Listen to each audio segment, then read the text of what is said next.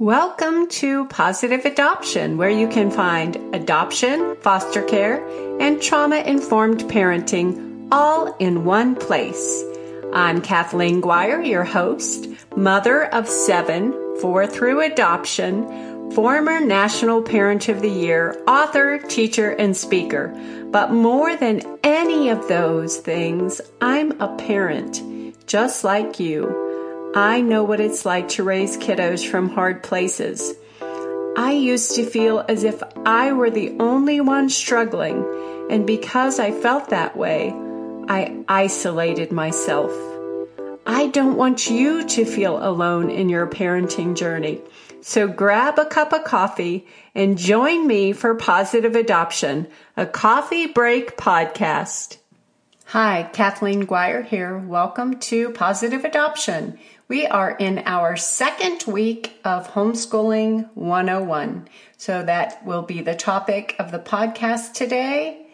We're going to answer several questions, which I'll read in a little bit. But I'm going to start with my personal update. My personal update actually has to do with Homeschooling 101. I have met so many great women in our group, and it's been amazing. And Lori posted this little challenge for us to do just privately in the group to get to know each other. I'm a little behind on mine. But it's been so helpful and so wonderful to see so many women encouraging one another, hopping on there to say, hey, try this, or I've tried this, or, you know, you can do it. It's just, women amaze me. They just do. And I'm crying now. I don't know why I'm crying, but you just amaze me how quick you are to jump on there and encourage. And with everything else that's going on in the world and just the craziness, and I've taken Facebook off my phone, which I've told you before. So I have to get on my computer because I just don't want to see. I don't want to scroll. I don't want to see but I'm just, this group is amazing me. I love you guys and thanks for joining us. And there's been, as far as community update, I'll put that together. Some, uh, Lori and Audrey have done a day in the life. Lori of teens, homeschooling teens, and Audrey of six kids, nine and under, one being a baby, but he's really cute and it's just it, it's good to see it's good to watch especially to see here's how it goes and here's how things get off track sometimes and here's how sometimes the kids don't cooperate or we take we have to take a long break. It's just real life. And amory's been working on putting together a little video on myths in homeschooling. There are very many myths in homeschooling very many misconceptions. I think that some of them during this day and age, since so many more people are doing either virtual school or some online classes or doing a lot of their schooling at home with Zoom, some of those misconceptions are changing a little bit, but there are still a lot of myths about homeschooling. And I don't know which ones that she's covering, but I talked about last week one of them that I had in my head is that, you know, you had to have this schoolroom, which is fine. I had a schoolroom for many years because I had so many children. And, uh, you know, I hung things up on the wall, but that was not the foundation of my schooling. That was a room that we used part of the day. So, if that's one of the myths or misconceptions you have about homeschooling, and several people on our homeschool group page when we talked about those sorts of things. Some of them just have a container full of their stuff and they just bring it out onto the dining room table or into the living room. So, but I won't talk anymore about that because that's Amory's little video she's putting together. And by the time this podcast is posted, she may have already posted it. If you're still interested in joining the group, don't be afraid to reach out to me. You can email me at positiveadoption at gmail.com or you can message Kathleen Guire on Facebook or Instagram. Okay, so here are the questions.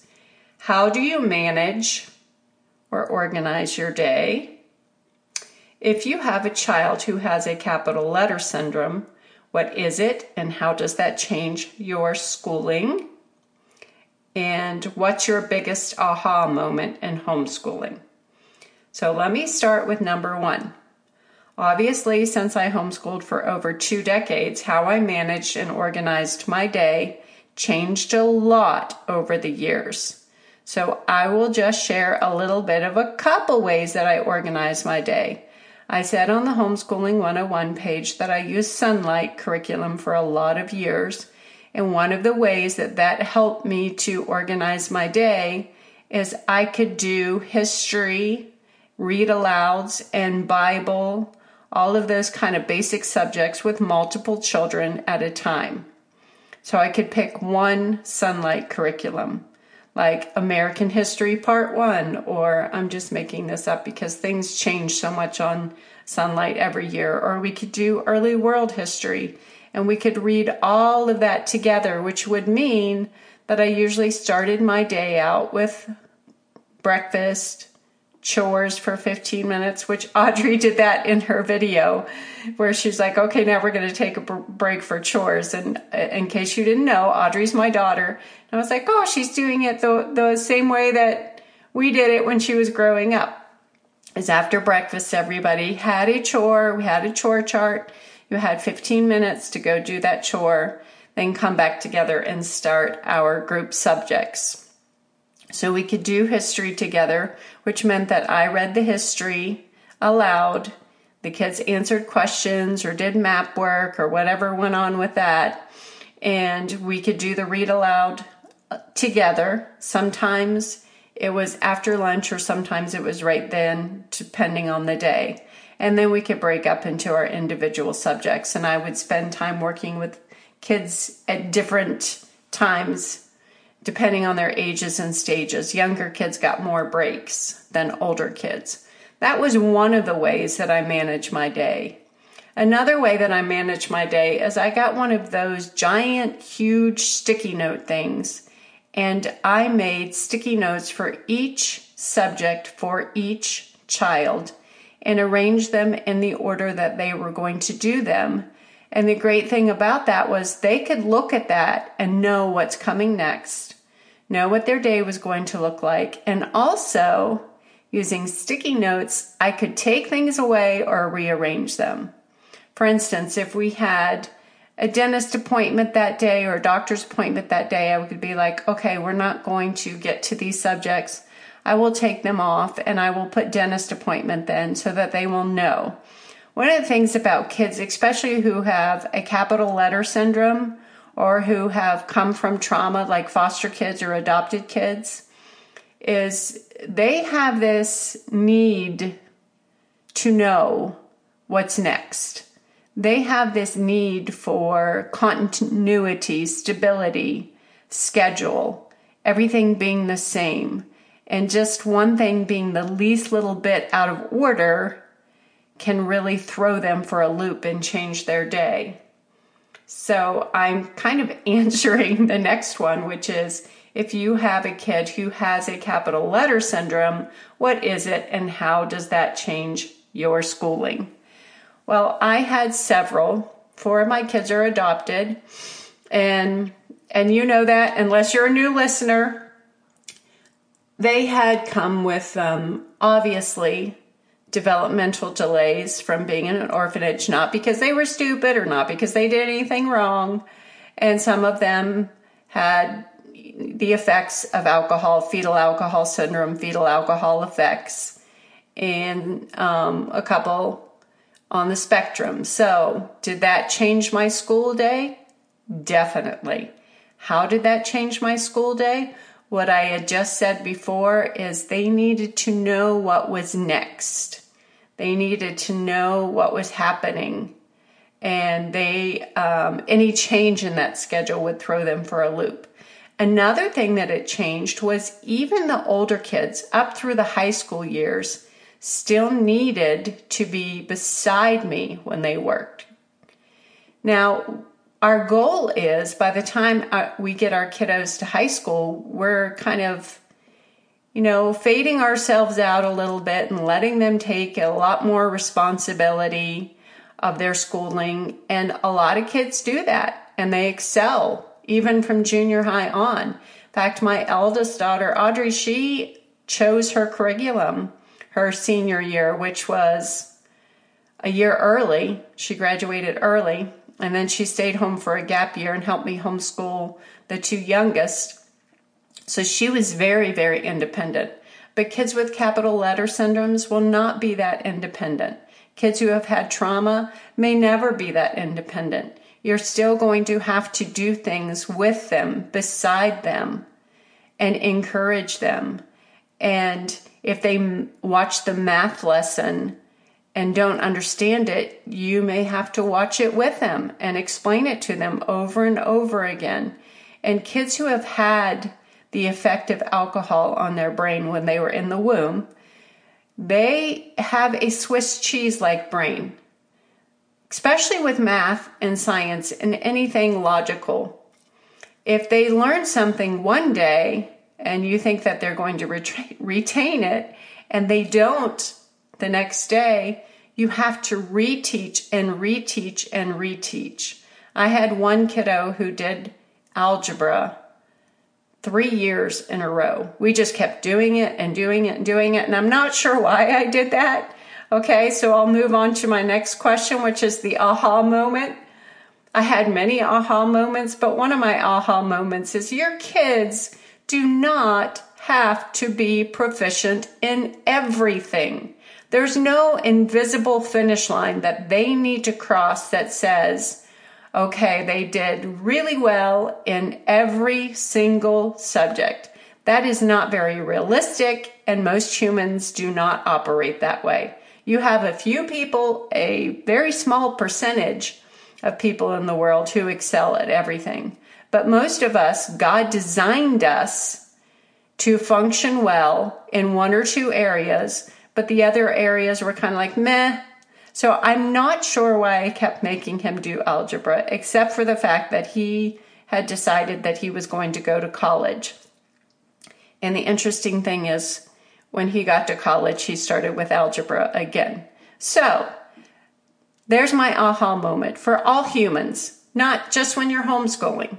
We are not going to excel at everything, and we don't have to. It's not a requirement of life to do well with everything. And we put so much academic pressure on our kids. And I know if you talk to some homeschool moms who, whose kids just really excel academically in everything, and you're thinking, oh my goodness, my kids are not like that. You don't understand. They're hanging upside down on the couch when I'm reading, or they spell everything backwards, or when we get to math, they just can't handle it. That's okay. I'm not saying don't do it. I'm saying don't expect them to excel at it. I'm saying do it and move on and find the things that they're gifted in, that God has given them this desire to do and learn. And in Lori's video, I love that they posted those because I can refer to them oh my goodness, her son is so gifted in metalworks. He makes knives and then he has part time jobs where he's mowing. There's so many things that we need to just set aside. We need to have that aha moment of, you know, in order for my child to succeed in this world. It reminds me of that song, Little Boxes. It's a really, really old song about how you know we're all we all fit in these little boxes and we all go to college we all look the same we all buy a house we all do these things exactly the same. But that's not the way that god designed us. God didn't design us all to be the same all to go to college all to buy a house. Some of us never buy a house. Some of us you know become missionaries and some of us, you know, live in the inner city. You know, had a friend in college that she and her husband, right after college, they moved into the inner city in an apartment and they just served there. They were missionaries there and they lived in a tiny little apartment and then they went on to Mongolia and they still live there. So, anyway, I'm getting off on a tangent, but That's my aha moment. Everybody does not have to excel at everything. And don't beat your head up against a rock if your child doesn't. Now, if you know that maybe they have dyslexia or another capital letter syndrome, and there's other ways that you can teach them, do your research and find out what will help them. But that doesn't mean that whatever you're teaching them, they have to excel in. Some things we need to learn just enough to get by, and other things we will work on and work on and work on because that's where God has gifted us. And like I said, I'm not saying, okay, my kid can't spell, so I'm not doing spelling. I'm not saying that at all. I'm just saying, don't just keep beating yourself up and trying to get it into their head one way or the other. So I'm going to finish up today and just hang on. Don't click out of the podcast because somebody else will be next. So thanks for joining me. Bye. Hi, Lori here. And this week we are talking about um, some of the ways we manage um, our homeschool throughout the day and some of our aha moments in homeschooling. Um, so the first question that Kathleen gave us was, "How do you manage or, and or organize your day?" Um, for me, what that looks like is, um, and again, I have teenagers, so it's a little bit um, easier. They mostly manage themselves at this point. Um, which is a great thing about homeschooling. Um, after a while, they tend to just kind of start teaching themselves almost. I mean, I, I help them and I guide them, but a lot of the things they they do on their own. So they manage um, their own time um, now. But I have um, actually just a baseline checklist of all the things that we need to make sure we get done throughout the day that I check off as they get done, or my kids will check them off as they do them because they know where it's at. Um, and you know, and sometimes not all of them get done. It just depends on our day. Sometimes things happen and a wrench is thrown into our day and you got to read the day, you got to read your kids. Sometimes they it's just time for a break. um so, question number two was um, Do you have a child with a capital letter syndrome? And if so, what is it and how does it change you how you school your children? Um, my middle son, who is 15, has sensory processing disorder. And basically, what that means is um, so your senses are more than just, you know, your touch, taste, uh, sight, hearing, and smell. Like it, there's a whole plethora of of different ways that you get sensory input, and in a um, neurotypical person, um, the sense it the, you get sensory input, it goes to the brain, and then your brain directs your reaction. So it goes back out and directs your reaction to your sensory input. Um, and it happens very quickly and it's usually very smooth. For somebody with sensory processing disorder, that sensory input gets jumbled up kind of like a train track. Like if you'd have like a a jumbled up train track and everything was going the wrong direction, it gets mixed up in there and the the response is not always warrant what is going in. So for example, um, and and I say it, it, makes it like some people have sensory issues, but it makes it a dis- disorder when it affects everyday life and everyday functions. That's whenever it starts to become a disorder that you need to um, maybe have some tools to help guide your child with or yourself. Um, but so, for example, my son um, can't eat rice. He's not the taste it has everything to do with the texture. He just can't handle it. Um, he, he used to, which he's doing better now, uh, a potato chip bag crinkling used to actually physically hurt his ears. Um, and I use this example a lot when he was in uh, public school, which was not very long. It was maybe first or second grade. Um, he was at a water fountain and somebody bumped into him. Um, and because he wasn't looking, he um, interpreted that bump as a threat. He thought that someone was trying to hurt him, and he flung around like he was going to fight the person that bumped into him. Um, so, those are all examples of that specific capital letter syndrome. So, in ways that we um, school around that is he has done school sitting in a spinning chair, spinning around in circles, and I've probably thought that he hasn't listened to me anything that I've said, but then he basically repeats it back to me word for word. So he does listen while he's doing it. We've done school on the trampoline. Um, school outside is always a plus because you get a lot of sensory input outside. Um, he's done school on an exercise ball, like just all kinds of different ways that he has done school. Um, another thing that he has is dyslexia. Um, so the way that we school around that is, um, um, unless the curriculum specifically asks for him to read and write, I normally read his lessons to him so that he comprehends it better. Otherwise, it would take him forever to get through something and he wouldn't be able to know what he has just read. So so that he knows and understands the material, I read to him a lot. Um, and my daughter loves it whenever I do that too. It's not it's more of a preference thing. She just likes it that way. Um, so um, the last question was the biggest aha moment in homeschooling.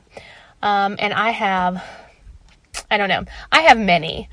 Um, so anytime that my that you can actually see something click um, in your kids is like this amazing feeling because you're like, I did that. I helped them understand this thing. Um, and I always love when that happens and you can see it on their face when they finally just get it. Um, I, I love that. Um, another, um, moment was I remember very early on uh, in our homeschooling. I think I was only in the planning portion of our homeschooling, and I was trying to look at curriculum and maybe get a schedule going, which, you know, in the early days, I scheduled us like hour by hour, and it never works that way, in all honesty. I learned that lesson pretty quickly. Um, but um, I remember um, my son the one with sensory processing disorder, he sat down beside me and he again he was very young, I think 3rd grade at this point. He sat down beside me and he um he laid his head on my shoulder and he said he said um mom, thank you for homeschooling us. And at this point I hadn't even started yet, okay? Um, he said, Thank you for homeschooling us. I always feel so stupid at school. Everyone makes me feel stupid when I'm in public school. And um, on all my hard days, I remember that because, you know, teenagers, they can be a little on the trying side sometimes. but I still remember that and I still and I and I think back on that whenever um, he's frustrating me um, because there's times, I'm not gonna lie, that I've dreamt of sending him on that big yellow bus. I would never actually do it because he, I just know that he he would struggle so much more if I, if I put him in that public school setting. But uh, you know, mom's daydream sometimes.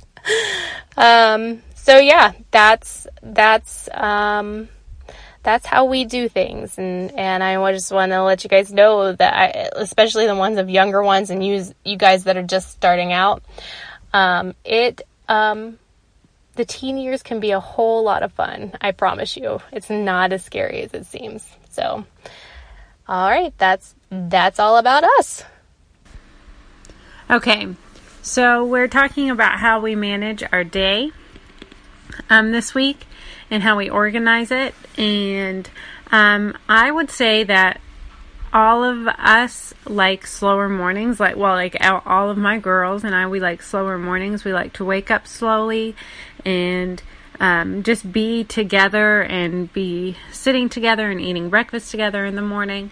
So d- typically in the morning we do, um, well, every morning we do Bible together, sing at breakfast, and then we do a um, morning group subject. And some mornings it's art. We uh, some morning it's art, and then other mornings it's music, and um, then we do art, music, history, um, science, and um, we do a little.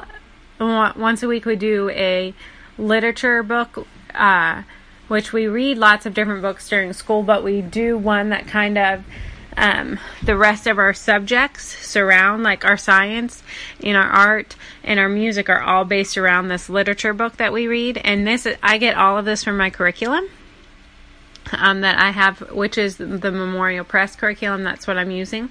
Um, and then um, if I, if you have the next question, and the other thing that we're talking about is if you have a child who has a capital letter syndrome, what is it, and how do you does that change how you school. Okay, so um, I have um, one with ADHD or ADD, whatever you want to call it, um, and then one with uh, sensory processing disorder. So, um, my one with ADD, she is very intelligent and she is very motivated and she likes to be pushed and challenged, and she loves school, but she struggles working through it because she struggles to stay focused, obviously. So we take lots of little breaks where she gets to move around and move her body.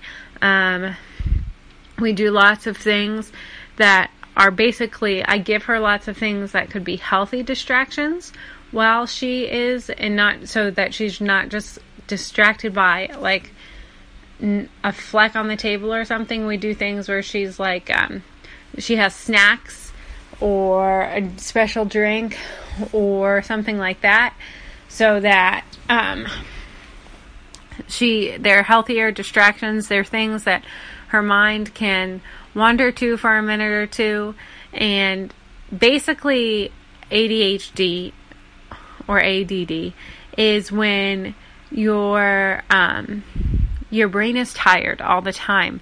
And so it feels sleep your mind feels sleepy and tired. So at the same time it doesn't want to feel sleepy and tired, so it overworks and it does everything that it can to keep itself awake. So imagine like your 1-year-old or 2-year-old who doesn't want to go to go to bed at night, so they're running around like crazy and they're doing like jumping and bouncing and wanting you to read every book, but only lasting for two seconds because if they sit down for longer than two seconds and they're going to fall asleep, that is how her brain works.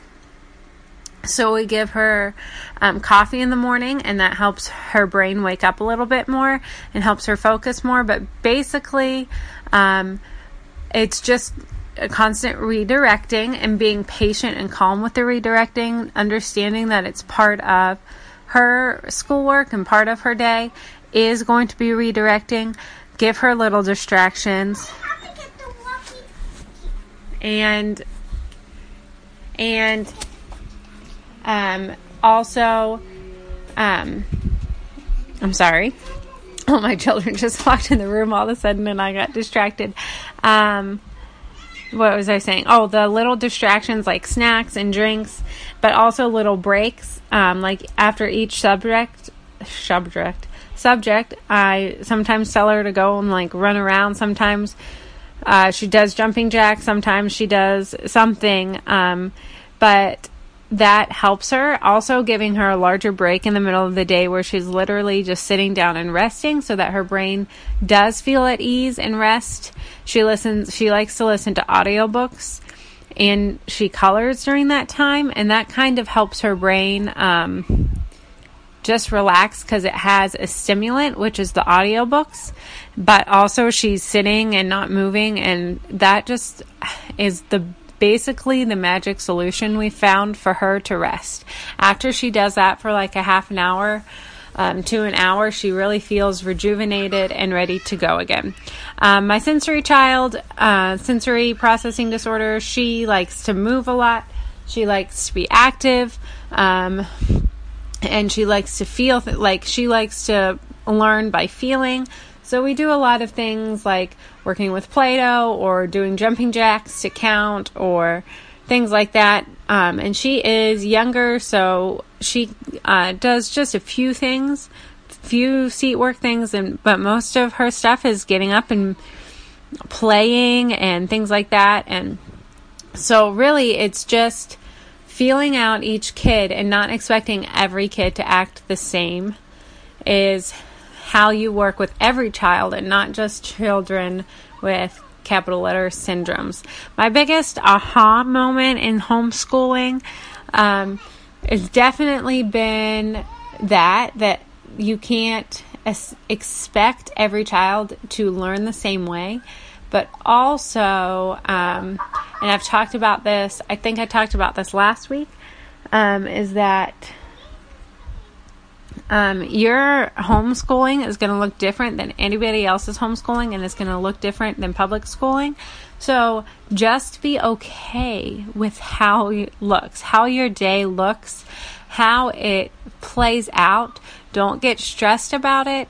It is your day. Nobody is telling you what to do. Nobody nobody is directing you nobody is setting these expectations for you except for yourself. So you're the you're the one who is either limiting or putting too much pressure or any of those things. You're doing it to yourself.